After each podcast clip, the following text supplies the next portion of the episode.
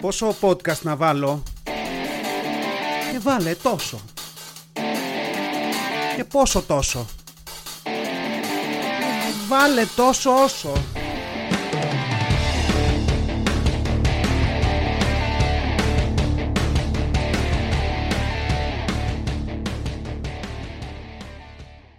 Καλώς τους, έλα παιδιά, επεισόδιο 17 Επεισόδιο 17 του τόσο όσο podcast, καλώς ήρθατε το 17 δεν μου λέει κάτι σαν αριθμό. Ψέματα, μου λέει 17 πρώτου του 2002, wow, ε, είχα πάρει την πρώτη μου μηχανή.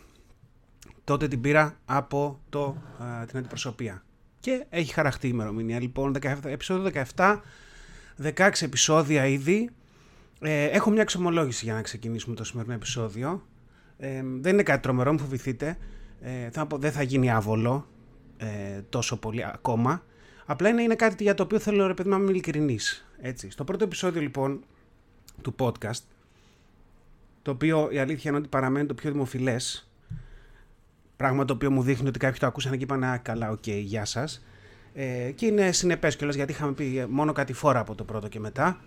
Ε, τότε λοιπόν είχα πει ότι το podcast είναι unscripted, δηλαδή ότι unscripted, ότι δεν κάθομαι και να το γράψω στην ουσία. Δηλαδή δεν υπάρχει ένα σενάριο το οποίο μεταδιαβάζω αλλά είναι σχετικά το περισσότερο του κομμάτι αυτοσχεδιασμός. Και όντως, δηλαδή, μέχρι κάποιο επεισόδιο, μέχρι κάποια στιγμή στην αρχή, το μόνο γράψιμο που μπορεί να είχα από πριν ήταν κάτι φράσεις με τα θέματα ή ότι είχε ξεμείνει στο κεφάλι μου από τις τελευταίες μέρες κλπ. Και τα έβλεπα ή τα σκεφτόμουν στην ηχογράφηση και άρχισα να μιλάω. Από ένα σημείο και μετά, βέβαια, αυτό σταμάτησε να είναι ε, στο 100%. Δηλαδή, επειδή γράφω κιόλας αρκετά χρόνια ε, πράγματα δεξιά και αριστερά, έχω καταγράψει κάποιες σκέψεις ε, σαν αυτές που έχετε ακούσει στο podcast που υπάρχουν σκόρπιες σε παλιά documents από εδώ από εκεί. Για παράδειγμα το κομμάτι με τα σκατά σκύλου και τη ζωή προφανώς και ήταν γραμμένο και είναι ένα απόσταγμα ετών ε, ή το κομμάτι ας πούμε την αδυσμένη κερασιά πιο πρόσφατα αυτά σε αυτά είχα δύο παραγράφους με σκέψεις πάνω σε αυτές, πάνω σε αυτά τα θέματα, τις οποίες αναπτύσσω. Πώς, πώς λέγαμε στην έκθεση, αναπτύξτε, αυτό ακριβώς. Δεν αλλάζει κάτι βέβαια αυτό, δηλαδή ήθελα απλά να το μοιραστώ για να είμαι συνεπής. Δηλαδή ε, να είμαι συνεπής με αυτά που είχα πει και να διορθώσω αυτό που είπα στην αρχή. Ακόμα υπάρχουν μεγάλα μέρη αφιλτράρης της χαζομάρας, μην ανησυχείτε δηλαδή, αυτό υπάρχει και θα υπάρχει. Ε, και να πω και κάτι δηλαδή, επειδή εντάξει, αυτό είναι μια εξομολόγηση αυτή, αλλά απ' την άλλη σκεφτόμουν όσο ε, έκανα αυτές τις σκέψεις στο κεφάλι μου, λέγα αυτό δεν το κάνουμε όλοι. Δηλαδή δεν έχουμε ε, κάποια πράγματα ε, που τα χρησιμοποιούμε ξανά και ξανά. Ε; Δηλαδή, αν κάποιος αν κάποιος τώρα έχασε τη γη κατά από τα πόδια του με αυτό που είπα, συγγνώμη, αλλά να επισημάνω, ας πούμε, ότι και στο σεξ, για παράδειγμα, που είναι μια από τις πιο προσωπικές υποθέσεις όλων, όλοι τα ίδια κάνετε. Έτσι. Τώρα, ε, πώς ξεκίνησα με εξομολόγηση και περνάω σε μια απρόκλητη επίθεση, θα το δούμε, καλά θα πάει. Αλλά αυτό σκεφτόμουν ότι και στο σεξ δεν έχει ο καθένας μας ακολουθίες. Δηλαδή κομμάτια, κάποια μέρη, κάποια beats, κάποιες χορογραφίες, αν θέλετε να το δούμε λίγο πιο καλλιτεχνικά, που δουλεύουν. Δεν έχετε δηλαδή αυτό που λέμε κάτι σαν greatest hits. Μ; Αυτά ρε παιδί μου, αυτά τα κομμάτια που τα παίζαμε στα πάρτι 10 φορές, τα παίζαμε στην αρχή και στο τέλος. Αυτά τα κομμάτια που ακόμα και αν τα 'βαζε στο repeat και παίζανε 3 φορές, 4-5, δεν σου 'λεγε κανείς τίποτα. Δηλαδή δεν έχετε τέτοια έτσι κι αλλιώς. Που αυτά που άμα δεν τα κάνετε, δεν τα παίξετε αυτά τα κομμάτια σας, ε, ο άλλος θα ξενερώσει, θα πει εντάξει, ωραίο ήταν το πάρτι, αλλά να, δεν ακούσαμε αυτό.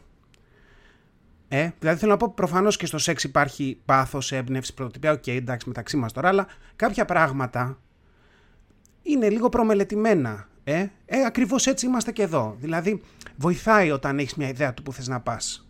Title of your sex tape ας πούμε. Έτσι, δηλαδή υπάρχουν πράγματα που τα κάνετε γιατί δουλεύουν και τα κάνετε χρόνια και μπορεί να κάνετε minor adjustments. Ε, κάπως έτσι είναι και αυτά τα κομμάτια που έχω εγώ γραμμένα.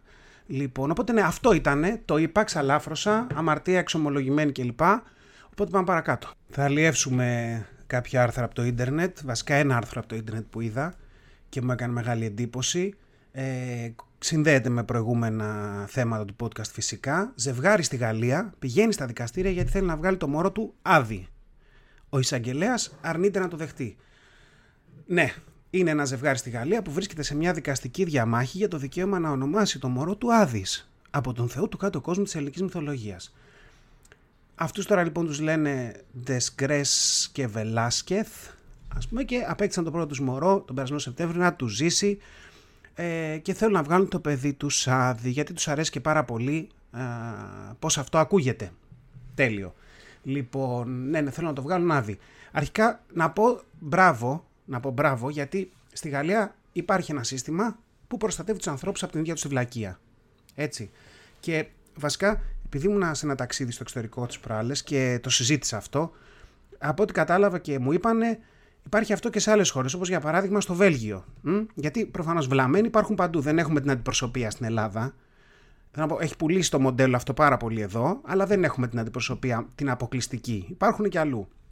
Γιατί, ας πούμε, μου έλεγε αυτή η φίλη μου από το Βέλγιο, υπάρχει ένας Λεβέντης εκεί που έβγαλε τα παιδιά του Χάρλι και Ντέβινσον. Ντέβινσον. Έτσι, και φωνάζει τα παιδιά του Χάρλι Ντέβινσον. Έτσι. Δηλαδή, ήταν κολλημένος με τις μηχανές, με αυτές τις μηχανές και τα έβγαλε έτσι και το επιτρέψανε βέβαια γιατί δεν είδαν τη μεγάλη εικόνα. Δηλαδή, νομοθεσία, νομοθεσία δεν έχουν πάει στο κομμάτι να λένε για κάτσα δούμε πώς έχει βγάλει το πρώτο παιδί, μήπω πάει να παίξει ένα pattern εδώ. Και βέβαια μετά σκεφτόμουν ότι από τον κόσμο των μηχανών, ας πούμε, θα μπορούσε να κάνεις και άλλη τέτοια ωραία. Δηλαδή να βγάλεις τα παιδιά σου μότο και γκούτσι τα οποία, να, αν βλέπετε και Masterchef που εγώ έχω κάνει και το βλέπω, υπάρχει ο Μότο εκεί, το οποίο είναι βέβαια παρατσούκλι, αλλά και πάλι Μότο και Gucci, μια χαρά, ή Royal και Enfield, έτσι, επίσης τρομερό. Βέβαια και, και μετά θα ήταν να το κάνεις, αν δεν σε βολεύει μάρκα για αυτό το λόγο, αν δεν είναι σε δύο λέξεις η μάρκα, να το κάνεις παρόλα αυτά και με τις μονολεκτικές. Δηλαδή να βγάλεις το ένα παιδί σου καβά και το άλλο σάκι. Καβασάκι. Το οποίο θα δούλευε δηλαδή, αυτό θα δούλευε γιατί το σάκι το έχουμε, Άρα έχουμε effort μόνο να πείσουμε, να ψήσουμε τις αρχές για το κάβα και αυτό μετά τα παιδιά μεγαλώνουν και ψάχνουν τι θα κάνουν στη ζωή τους και πολύ απλά και πολύ ωραία πηγαίνουν και ανοίγουν μια κάβα. Γίνει κάβα σάκι. Και τελειώσανε. Έτσι. Ή ας πούμε θα μπορούσες τώρα να βγάλεις το ένα σου παιδί ντου και το άλλο κάτι. Ντου κάτι. Όχι κάτι οτιδήποτε. Δηλαδή το ένα ντου και το άλλο κάτι κάτι. Καταλάβατε. Αλλά ναι, ναι, δεν τους άρεσε, λέει. Δεν τους άφησε να τον βγάλουν άδει. Δεν τους άφησε να τον βγάλουν άδει, γιατί ενώ τους άρεσε πάρα πολύ. Και είναι κρίμα, βέβαια, γιατί θυμάστε τι έλεγα για τον Περσέα στο άλλο επεισόδιο. Δηλαδή, τι bullying έχει να φάει ο Περσέας. Ε, ο Άδης λοιπόν θα έχει ακόμα περισσότερα πράγματα για να τον πειράξει κανείς, να τον δουλέψει. Δηλαδή, θα παίρνει ένα δημοτικό τέλειο. Θα ήταν, ξέρω εγώ, τα παιδιά σε φάση άδει παραγάδι, άδει παξιμάδι, έτσι και αυτά. Αυτά θα ήταν πρώτη Δευτέρα δημοτικού, τα πρώτα level, τα απλά, αυτά που δεν θέλουν και πολύ σκέψη. Στο γυμνάσιο θα ήταν, ας πούμε, άδιφα, ελάδι και λαβράδι. Δηλαδή θα γινόταν τρελή ρήμα εκεί. Και γενικά δηλαδή θα έτρωγε τόσο πείραγμα που θα ήθελε να ανοίξει γη και να τον καταπιεί. Για, για να γυρίσει σπίτι του, δηλαδή στον κάτω κόσμο. Μπορεί να μπορούσε και να το κάνει αυτό το παιδί, ας πούμε. Ή ας πούμε, θα μπορούσε να είναι σε μια ταβέρνα μεγαλώνοντας, πάμε τώρα πανεπιστήμιο και να του λένε οι φίλοι του, στάξε λίγο νερό ρεσί. Και όταν τους βάζεις νερό, να του λένε, είσαι αδίστακτος. Δηλαδή, κάπως έτσι θα ήταν η φασούλα αν το πιάσατε και αυτό το τελευταίο, είστε αδέρφια. Τα έχουμε ξαναπεί αυτά. Αλλά ναι, τους είπαν όχι και, και πραγματικά όπως, όπως σας είπα το συζητούσα με μια συνάδελφο από το Βέλγιο τις προάλλες γιατί εντάξει παιδιά εδώ τεστάρουμε κάποια αστεία και διεθνώς δεν τα φέρνω έτσι έτσι δηλαδή κάποιοι έχουν περάσει Βέλγους δύσκολα κοινά είναι αυτή τώρα, κρυόκολα κοινά. Έτσι, μιλάμε, έχω στήσει πανευρωπαϊκό πρωτάθλημα βλακείας, όχι αστεία. Δεν, δεν φέρνω έτσι εδώ τα πράγματα, τα, τα δοκιμάζω κάποια πρώτα. Και τέλος πάντων μιλούσαμε και μου είπε ότι και στο Βέλγιο, για παράδειγμα, δεν επιτρέπουν το όνομα Ισού. Και λέω, κοίτα να δεις, λέω, αυτό δεν το είχα σκεφτεί ποτέ. Δηλαδή θέλω να πω, εδώ έχουμε πάει βέβαια στο άλλο άκρο. Γιατί νομίζω με τους Αγίους αυτό που παίζει είναι ότι δίνουμε τα ονόματα των Αγίων στα παιδιά μας και είναι, είναι μια τιμή αυτό το πράγμα, έτσι. Αλλά προφανώς τώρα ο Ιησούς και ο Θεός έχουν φτάσει σε ένα τέτοιο level που δεν επιτρέπουμε να τους τιμούμε με αυτόν τον τρόπο.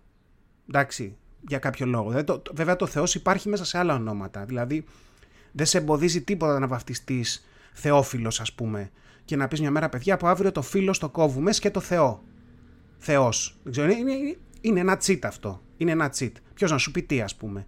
Βέβαια με τον Ιησού δεν έχουμε κάτι σε Ιησούφιλος ή Ιησούδωρος, κάτι, κάτι τέτοιο δεν έχουμε.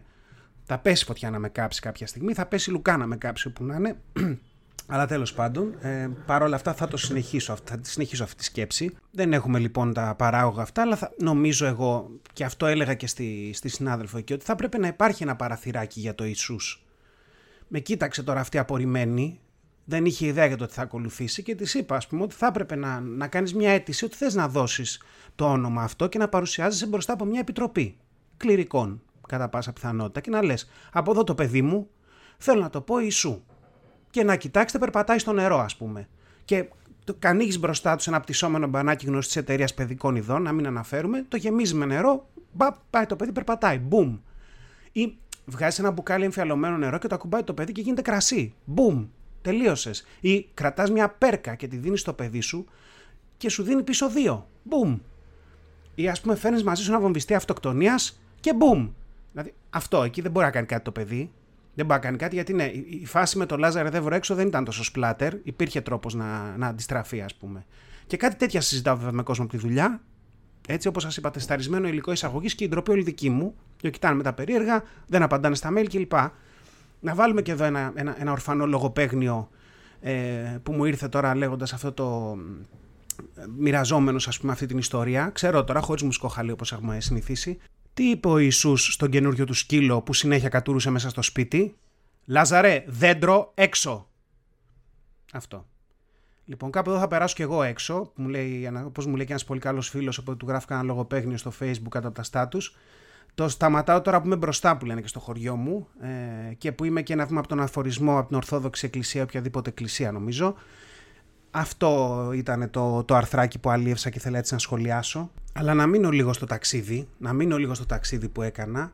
Ε, πήγα στο Λονδίνο για μία έκθεση με τη δουλειά και μπήκα σε αεροπλάνο μετά από αρκετό καιρό και όπως περιμέναμε με την απογείωση ε, άρχισα να κάνω αυτές τις σκέψεις, τις ηλίθιες σκέψεις που κάνουμε στο αεροπλάνο ε, και, και σε αυτό πάνω ήθελα να, να αναφερθώ. Δηλαδή σκεφτόμουν και έλεγα ποιες είναι οι πιο ένοχες σκέψεις ας πούμε, που κάνεις σαν επιβάτης; Δηλαδή ποιο είναι το σημείο που περνάς στο όριο του του καθώς πρέπει, καλού, by the book επιβάτη και γίνεσαι αυτό το κάθαρμα που παίζει με τη δημόσια ασφάλεια, ρε παιδί μου. Δηλαδή, δεν, δεν είναι ότι κάνω, δεν, δεν σκέφτομαι να πάρω το αεροπλάνο και να φύγω ή αεροπειρατείες, ας πούμε. Είναι πολύ πιο light τα δικά μου. Δηλαδή, για μένα, νούμερο ένα είναι όταν αφήνω το κάθισμα λίγο στην ανάκληση. Ένα τσικ. Το σώσω αυτό. Δηλαδή, κάνω την ανακοίνωση, την ανακοίνωση ας πούμε, για προσγείωση-απογείωση και συνήθως όλοι οι επιβάτες πατάνε το κουμπί να το φέρνουν μπροστά. Εκτός από τα ντουγάνια που δεν παίρνουν χαμπάρι και πρέπει να πάει αεροσυνοδό να τον, να τον ξυπνήσει, να του πει: Ξέρεις κάτι, σε παρακαλώ, έχεις φτάσει, ας πούμε, ακουμπάς την καροτίδα του πίσω με το κάθισμα, φέρει τον μπροστά. Όχι. Οι περισσότεροι έτσι κάνουν. Αλλά σκέφτομαι πολλές φορές ότι να μην το πάω όλο. Να κρατήσω λίγο. Γιατί αλήθεια είναι ότι κάποια καθίσματα από κάποιες αεροπορικές, όταν έρχονται μπροστά, σε φέρουν μετά τις 90 μήνες. Δηλαδή αρχίζεις και κλείνεις, φτάνεις κοντά στις 60. Λες και έχεις το μαχόπονο φτάνεις. Γιατί δεν είναι, δεν ξέρω, έχουν χαλάσει, είναι έτσι. Έρχονται όρθια και λίγο προς τα μπρος. Και το κάνω καμιά φορά. Δεν το πάω όλο. Κρατάω λίγο για μένα, ρε παιδί μου. Δεν ξέρω αν το έχετε κάνει. Εγώ το κάνω καμιά φορά. Και ξεκίνησα να το κάνω όταν είδα εκείνον τον κλασικότερο ενοχλητικό επιβάτη που δεν σου έχει κάνει κάτι προσωπικά ο άνθρωπος έτσι, αλλά για κάποιο λόγο μισεί την ίδια την ύπαρξη στο αεροπλάνο. Έχω, έχω κάθε φορά έχω έναν τέτοιο, ας πούμε, που ταξιδεύω. Δεν μου έχει κάνει κάτι, αλλά μπορεί να τον έχω δει από το check-in που πέρασε κάποιον στην ουρά, που πήγε σε ένα counter που δεν έπρεπε, που εκεί που πηγαίναμε να βάλουμε τα πράγματα μου πήρε λίγο τη σειρά. Δηλαδή τον έχεις κοζάρει, έχεις αρχίσει, έχω αρχίσει και φτιάχνω ένα αρνητικό σενάριο στο κεφάλι μου. Τον έχω καταδικάσει ήδη και μετά τον βλέπω και στο αεροπλάνο και συνεχίζω ότι ό,τι κάνει με ενοχλεί. Δεν σήκω στο δίσκο όταν έπρεπε να το πει ο συνοδός ξεφτύλας. Και όλο αυτό ε, βγάζει τα, αυτή είναι ας πούμε πάντα αυτός που βγάζει τα παπούτσια του. Έτσι. Και, και παρότι μπορεί να μην, να μην μυρίζουν τα πόδια όταν βγάζει τα παπούτσια του, εσύ τα βλέπεις ότι το έχει βγάλει και σου μυρίζουν αυτόματα έτσι κι αλλιώς. Είναι αυτός ο ίδιος που κάνει το κάθισμα τόσο πίσω και, και είμαι εγώ 90 και νιώθω, ας πούμε, νιώθω σαν το κάτω-κάτω του ντολμαδάκι στην κονσέρβα με έναν τρόπο. Δηλαδή, στριμωγμένο που δεν μπορώ να κουνηθώ, ας πούμε, και όταν σηκώνομαι από το κάθισμα έχω μείνει στην ίδια στάση σχεδόν με αυτή που καθόμουν και αυτός ο ίδιος λοιπόν είναι σίγου, είναι ο ίδιος που δεν κάνει ποτέ τελείως μπροστά το κάθισμά του. Και στο βλέπεις, φαίνεται, γιατί δεν έχει ευθυγραμμιστεί με τα υπόλοιπα. Και επειδή του έχεις προσάψει όλα αυτά, είσαι σίγουρος ότι το έχει κάνει επίτηδες. Για να στη σπάσει, ας πούμε, γιατί ξέρει ότι τον βλέπεις εκείνη τη στιγμή. Που βέβαια δεν ισχύει αυτό. Έτσι, δεν ισχύει. Αλλά αυτό δεν σε εκνευρίζει λιγότερο. Εμένα δεν με εκνευρίζει λιγότερο. Δηλαδή, από αυτόν τον τύπο λοιπόν, εγώ το ξεσήκωσα αυτό και έχω γίνει ένα, σαν τα μούτρα το έχω γίνει, και το κάνω και είμαι σίγουρος ότι κάποιος άλλος κοιτάει εμένα εκείνη τη στιγμή και θέλει να με καρφώσει στην αεροσυνοδό, Αλλά δεν το κάνει και για το λόγο που δεν το κάνω και εγώ. Δηλαδή δεν έχω καρφώσει κανένας στην να πω Κυρία, κυρία, αυτός εκεί δεν έχει κάνει τελείως πίσω το κάθισμα. Το κάθισμα το έχει φτιάξει τελείως. Έχει, έχει κρατήσει λίγο. Δεν το κάνω γιατί μετά γίνει εσύ ο παράξενος. Που στο μυαλό μου μέσα εννοείται και είμαι ήδη ο παράξενος, αλλά δεν θέλω να το ξέρουν οι υπόλοιποι. Έτσι. Και βέβαια σε αυτή τη φάση το λατρεύω. Το λατρεύω όταν υπάρχει αυτή η γάτα αεροσυνοδός, ο ή ε, αεροσυνοδός, που θα δει ένα κάθισμα που δεν ευθυγραμμίζεται και θα πάνε πει φτιάξτε το. Και εκεί πραγματικά όταν το, πέμε στο κεφάλι με μένα δεν ξέρω, παίζει ένα τα Δηλαδή χαμογελάω για έναν λόγο που μόνο εγώ ξέρω και είμαι μέσα μου πόρτα, ρε, πόρτα, πάρτα. Ναι. Αλλά τέλος πάντων, αυτή, αυτή ήταν μια μικρή στιγμή ανυπακοής ε, στο αεροπλάνο. Η άλλη που σκέφτομαι είναι αυτό που λες Χρυσή, γιατί δεν αφήνω το κινητό στο κανονικό; Να μην το βάλω flight mode. Λόκο, τελείως. Δεν θα το βάλω. Ε, γιατί κάτι έχω διαβάσει και αριστερά και από ό,τι έχω καταλάβει πιθανότητα να πέσει το αεροπλάνο από αυτό είναι μικρή έως καθόλου, κάτι τέτοιο. Αλλά και πάντα παίζω με την ιδέα απλά να το βάλω αθόρυβο και να μην το πειράξω. Αλλά δεν έχω φτάσει. Γιατί, γιατί υπάρχει πάντα αυτό το ανθρωπάκι μέσα μου που μου λέει, κοίτα, δεν θα γίνει κάτι. Αλλά είσαι 1000% σίγουρος. Δηλαδή, έχεις όρεξη να το τσεκάρεις αυτό ποντάροντας τη ζωή σου; Και πάντα βέβαια, εκείνη που λέω όχι, πατάω το αεροπλανάκι στο τηλέφωνο, ε, και, και το βάζω στην λειτουργία πτήση. Δεν ξέρω, νομίζω ότι για να, για, θέλει να έχεις ξεκλειδώσει άλλα επίπεδα στα αρχιδισμού για να μπορέσεις να το κάνεις αυτό. Αλλά είναι αυτές οι σκέψεις που τις κάνω σχεδόν κάθε φορά που μπαίνω σε ένα αεροπλάνο για να ταξιδέψω πραγματικά. Πήγα λοιπόν στο Λονδίνο, ωραία ήτανε, μόνος μου. Γενικά το, τα ταξίδια στο εξωτερικό πάντα μου φέραν μια περίεργη στεναχώρια από όταν δεν είχα οικογένεια ή και παιδιά ε, τώρα τελευταία που έχω και παιδιά είναι στιγμές που με πιάνει μια κατάθλα. Καταρχήν εντάξει με πιάνει τρελή κατάθλα όταν είμαι στο αεροδρόμιο και βλέπω οικογένειες να ταξιδεύουν και λέω οι πρώτοι μαντρέ είναι άμορφα τα γλυκούλια, ξέρω εγώ, και τους καημένους γονείς που τρέχουν να μαζεύουν τα τρίχρονα και να τα περνάνε από τους ελέγχους κλπ. Αλλά ναι, μετά με πιάνει αυτή η κατάθλιψη το ότι είμαι μόνος μου. Για κάποιο λόγο δικό μου. Έτσι λειτουργεί μες στο κεφάλι μου. Και επεκτείνεται. Δηλαδή, είχα πάει στο Λονδίνο και έλεγα μετά. Πρώτο βράδυ, πίναγα, πεινούσα. Θέλω, θέλω να πάω να φάω και σκεφτόμουν πώς είναι να πηγαίνεις και να τρως μόνος στο εξωτερικό. Δηλαδή, το έχω κάνει άπειρες φορές. Αναστοχαζόμουν στις προηγούμενες φορές που το έχω κάνει. Το οποίο για μένα είναι θλιβερό. Εντάξει, το κάνω καμιά φορά. Με πιάνει έτσι το άντε πάμε, ας πούμε, και με πιάνει κατάθλιψη. Δηλαδή, και για να εξηγηθώ, δεν εννοώ να πηγαίνεις απλά να φας κάπου να πάρεις κάτι στο χέρι. Μιλάω να πας μόνος στο εξωτερικό, full φάση, να πας να κάτσεις ένα τραπέζι, να φτάσεις να παραγγείλεις, να σου φέρουν το φαΐ να το φας, να πληρώσεις και να φύγεις. Όλο αυτό έτσι και να περάσεις και όλη αυτή τη φάση. Ε, ε, περιμένετε παρέα; Όχι, δεν περιμένω παρέα. Δηλαδή καλή θα ήταν λίγη παρέα. Δεν την περιμένω. Καλό είναι να μην την περιμένεις την παρέα. Να σου έρθει μόνη της αν σου έρθει. Δεν την περιμένω την παρέα και να, και να σε βάλει σε έναν εσωτερικό αναστοχασμό, ένα κύκλο περίεργο και να αρχίσεις να γίνει χειρότερα. Δεν ξέρω. Δεν ξέρω γιατί μου σκάει έτσι. Θα μου πεις τώρα, δεν μπορεί να μείνεις μόνος με τον εαυτό σου. Μπορώ, μπορώ και για πολύ. Έτσι. Αυτό που δεν μπορώ είναι να με βλέπουν οι άλλοι να είμαι μόνος μου με τον εαυτό μου. Έτσι. Αισθάνομαι από τη σάλα, από την αίθουσα, ένα αόρατο απροσδιόριστο αχ τον καημένο που τρώει μόνος του. Μ; Μου έρχεται αυτό το αισθάνομαι στην πλάτη να με χτυπάει και θέλω να σηκωθώ και να πω είμαι σε επαγγελματικό ταξίδι, οκ. Okay. Βέβαια, αν το έκανα αυτό μπροστά σε κόσμο, τότε σίγουρα θα έλεγαν α τον καημένο για άλλους λόγους. Έτσι. Βέβαια, και πραγματικά άλλες φορές, γιατί τώρα το λέω έτσι, αλλά δεν με πιάνω πουθενά. Γιατί όταν έχω παρέα κάποιον εταίρο, ας πούμε, κάποιον συνάδελφο από ένα, από ένα άλλο partner σε ένα έργο ή από μια άλλη εταιρεία, προσπαθώ να το αποφύγω. Δεν είναι δηλαδή ότι λέω Α, βρήκα παρέα, πάω για φαΐ. Έτσι. Γιατί, πρώτον, όταν τρως με τον άλλον πρέπει να τρως σαν άνθρωπος. Δηλαδή, εγώ όταν πάω να φάω μόνος μου, όπου και αν είναι αυτό, τρώω σαν ζώο. Μπορώ να φάω σαν ζώο. Δηλαδή, μπορώ κάποια στιγμή να πω: Α, μου φέρανε εδώ κάτι να τσιμπήσω, θα βουτήξω την πατάτα με το δάχτυλο μέσα εκεί, θα πιάσω αυτό με το χέρι κλπ. κλπ. Όταν έχεις κάποιον απέναντί σου, ειδικά που δεν τον ξέρεις και καλά, δεν μπορείς να τρώσει σαν το ζώο. Και αυτό εμένα μου βγάζει το 50% της ευχαρίστησης. Έτσι. Μετά, δεύτερο, πρέπει να κάνεις και small talk. Δηλαδή, πρέπει κάτι να πεις. Πρέπει να καταβάλεις μια έξτρα προσπάθεια να βρεις ένα θέμα συζήτησης. Έτσι, ένα θέμα συζήτησης που θα είναι τόσο όσο καλή ώρα. Θα πω, δεν μπορεί να πας σε προσωπικά θέματα. Δηλαδή ξεκινάς που καταλήγεις να μιλάς για τον καιρό, έτσι, για το ταξίδι σου μέχρι εκεί, τι ώρα πέταξες, από πού έφυγες, έφτασες και βλακίες τέτοιες. Και δηλαδή παρόλο το γεγονός ότι έχω αχρηστεύσει ένα κομμάτι του εγκεφάλου μου, το οποίο έχει όλη αυτή την άχρηστη πληροφορία για small talk με αγνώστους επαγγελματικά ταξίδια, υπάρχει ένα section του εγκεφάλου μου το οποίο έχει αποθηκεύσει μια τέτοια άχρηστη πληροφορία και δεν μπορώ να το κάνω τίποτα καλύτερο ποτέ. Και πάλι μου είναι δύσκολο. Δηλαδή είμαι σε φάση που όπου πρέπει πάλι να ανοίξω το κουτάκι με τις μαλακίες. Με έτσι ναι, αυτό. Καταλάβατε. Θέλει προσπάθεια δηλαδή. Είναι αυτό που σου λένε από την Ελλάδα είσαι; Α, τι ωραία. Και σου λένε είχα πάει μήκονο. Και καταλαβαίνεις τώρα βέβαια ότι μετά έχεις απέναντί σου ένα τύπο που τριγυρνούσε ξεβράκωτος στο σούπερ παραντές και ξερνοβόλαγε στα πεζοδρόμια. Τέλεια. Μ; Αν έχεις κανένα Γερμανό απέναντι του πίσω της Έλληνας, σε κοιτάει, λες και του δανείστηκες 50 ευρώ από το 2003 και του τα χρωστάς ακόμα. Και, και περιμένει και τους τόκου πίσω. Έτσι. Βέβαια, απ' την άλλη, για να είμαστε και δίκαιοι, όταν περάσει αυτή την άβολη φάση και δώσει αυτά τα άτυπα διαπιστευτήρια, έτσι, είναι ωραίο να συζητάς με ανθρώπους από άλλες κουλτούρες. Είναι ωραίο. Και βέβαια, κάποιες στιγμές σκέφτομαι, άμα το σπάγαμε όλο αυτό και ξεκινούσαμε από την αρχή να συζητάμε τα πιο προσωπικά μας πράγματα. Από, δηλαδή, θα τον δεις ξανά αυτόν. Κάποιους από αυτούς μπορεί να τους δεις ποτέ ξανά. Οπότε, τι κάνεις, πας κατευθείαν στα καλά. Δηλαδή, προβλήματα στήσει, ρατσισμός, ομοφοβία, κολπική ξηρότητα, στεγαστικά δάνεια. Με αυτή τη σειρά όμως.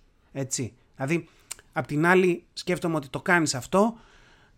Μετά μπορεί όλο το project να μάθει ότι δεν σου σηκώνεται, ας πούμε.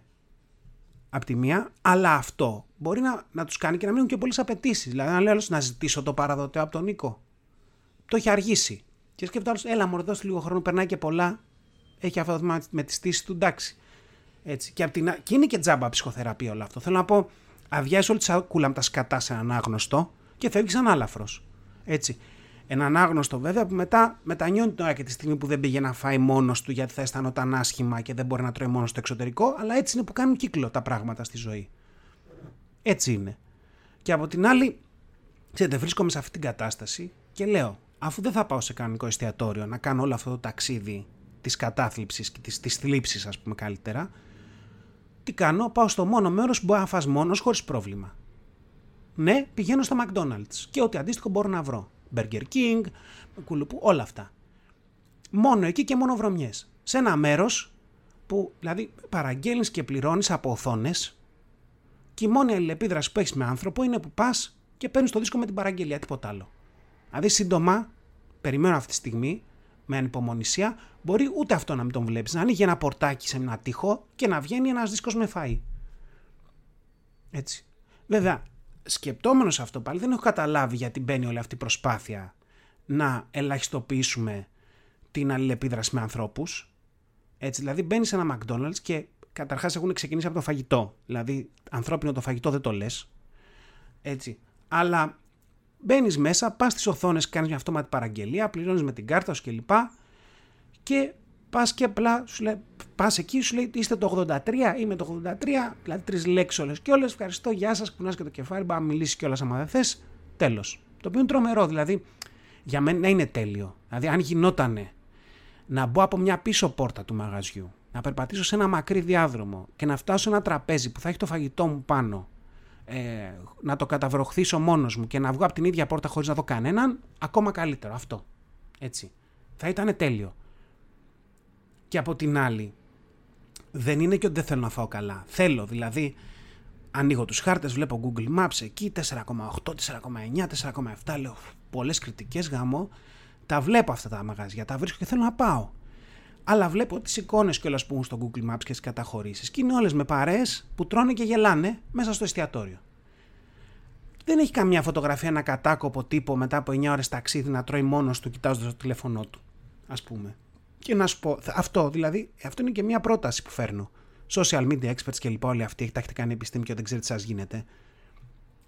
Βάλτε φωτογραφίες ανθρώπων που είναι μόνοι τους και κοιτάνε το τηλέφωνό τους και τρώνε. Εγώ έτσι, σε ένα τέτοιο θα πήγαινα σε ένα τέτοιο θα πήγαινα με κλειστά τα μάτια. Και θα πήγαινα γιατί πραγματικά ταυτίζομαι.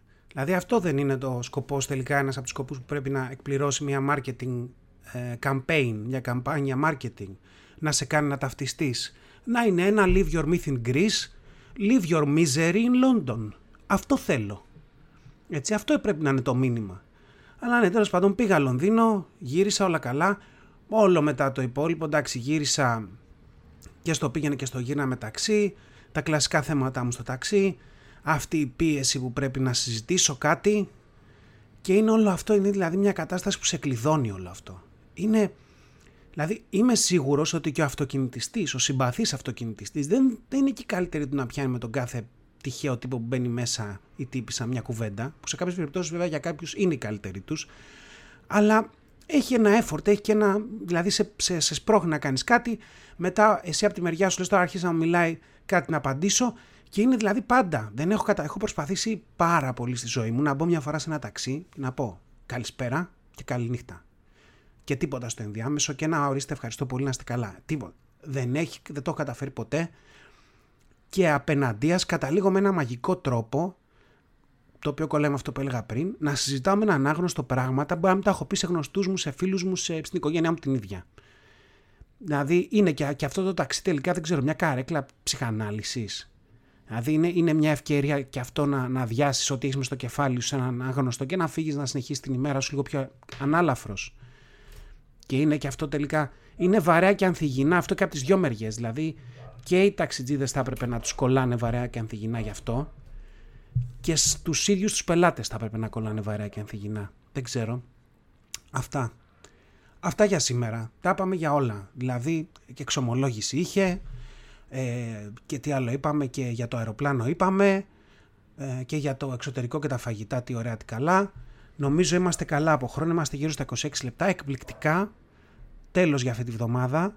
Να είστε καλά, να περνάτε όμορφα. Επιστρέφουμε επεισόδιο 18. Θα φέρουμε κάποια λογοπαίγνια γιατί ζητούνται πάρα πολύ από τα focus groups. Ε, τα λέμε σε μια εβδομάδα. Να είστε καλά. Ήταν ένα podcast τόσο όσο. Μέχρι να τα ξαναπούμε, να γκρινιάζετε λιγότερο, να γελάτε περισσότερο και να περνάτε όμορφα. Κάπου εδώ είχα βάλει ένα πάρτε φροντίδα εκ του αγγλικού take care και οι φίλοι μου μου είπαν ότι ήταν πολύ cringe και το έβγαλα. Ή μήπως όχι. Φιλιά πολλά.